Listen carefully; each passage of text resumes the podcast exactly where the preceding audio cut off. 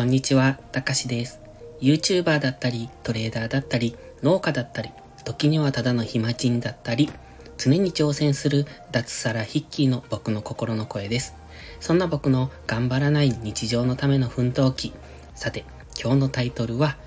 一時情報だから信じられるです。まあタイトルで全て語ってるんですが、一時情報っていうのは、えっ、ー、と、その人から直接、その人の経験、知識、考えなどを直接、えー、入れる情報のことですね。で、二次情報っていうと人から聞いた話だとか、人の、うんと、そういう経験談だとか、そういうことになってくるんですが、僕たちが例えば、うん、課金するだとか、そういうのをするときって、一時情報にしたりするんですよね。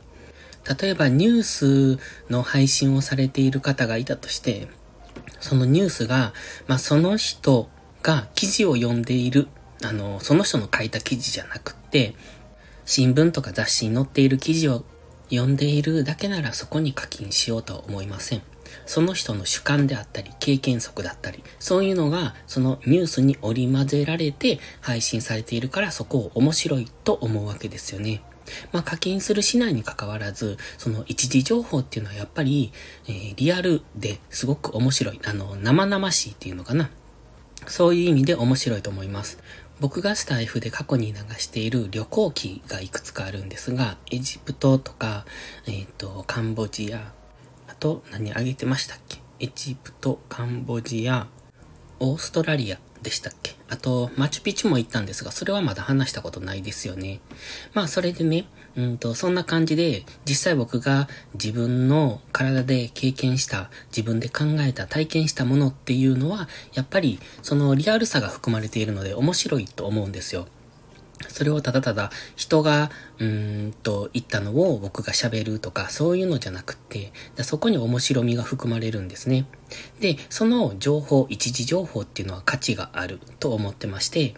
それが失敗であれ、成功であれ、その人が経験したこと、その人が実際に失敗したこと、思ったこと、感じたこと、考えたこと、なんかを話としてまとめていくと、それは価値のある内容になってくると思います。この一時情報っていうのは誰でも持っているものですよね。うんと、それは普段の生活もそうですし、えっ、ー、と、やっている業務であったりとか、何でもそうです。活動とかね。そういうものを、そのまま表の面じゃなくて、裏の面まで話すっていう、話すというか、まあ、裏の面を、その、伝えていく。そういうのが面白くなってくる。だから、その人が今考えていることっていうのは、うんと、すごく価値のあることになってきます。で、それを、やっぱ、その、配信するっていうことが、うんと、有料での配信も可能にしますし、で、そこに人は魅力を感じてくるものだと思ってます。で、僕が今配信しているのは基本的には無料のものが多いんですが、えっと、スタイフでたまに有料配信とかしたりしますが、まあ、その辺はあまり無料公開すべきじゃないなっていう内容。そして、えっ、ー、と、メンバー限定で配信したりするのは今、リアルに僕が感じていることとか考えていることとか行動していることっていうのを、えっ、ー、と、そのまま伝えたりしています。だからそこにやっぱ価値があるんだろうなって思うんですよね。だから一時情報。だから面白いし、そこが信じられるところだと思います。それが一時情報じゃなかったら、人から聞いた噂だけどね、みたいな、そういう始まりになってしまうので、そこはやっぱ信憑性も欠けるし、えー、楽しさ、面白さ、生々しさっていう意味で半減してしまうので、そこが大切なんだと思います。つまり、僕たちが何をしないといけないかっていうと、